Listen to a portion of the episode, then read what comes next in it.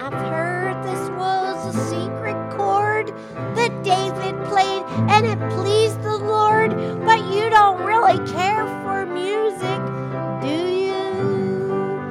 It goes like this the fourth, the fifth, the minor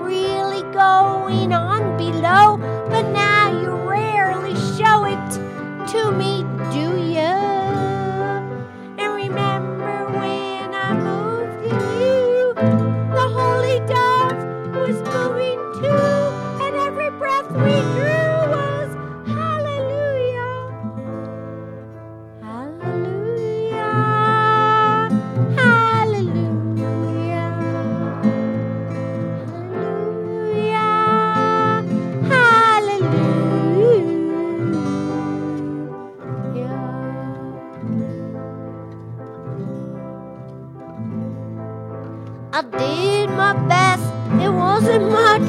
I couldn't feel, so I learned to touch.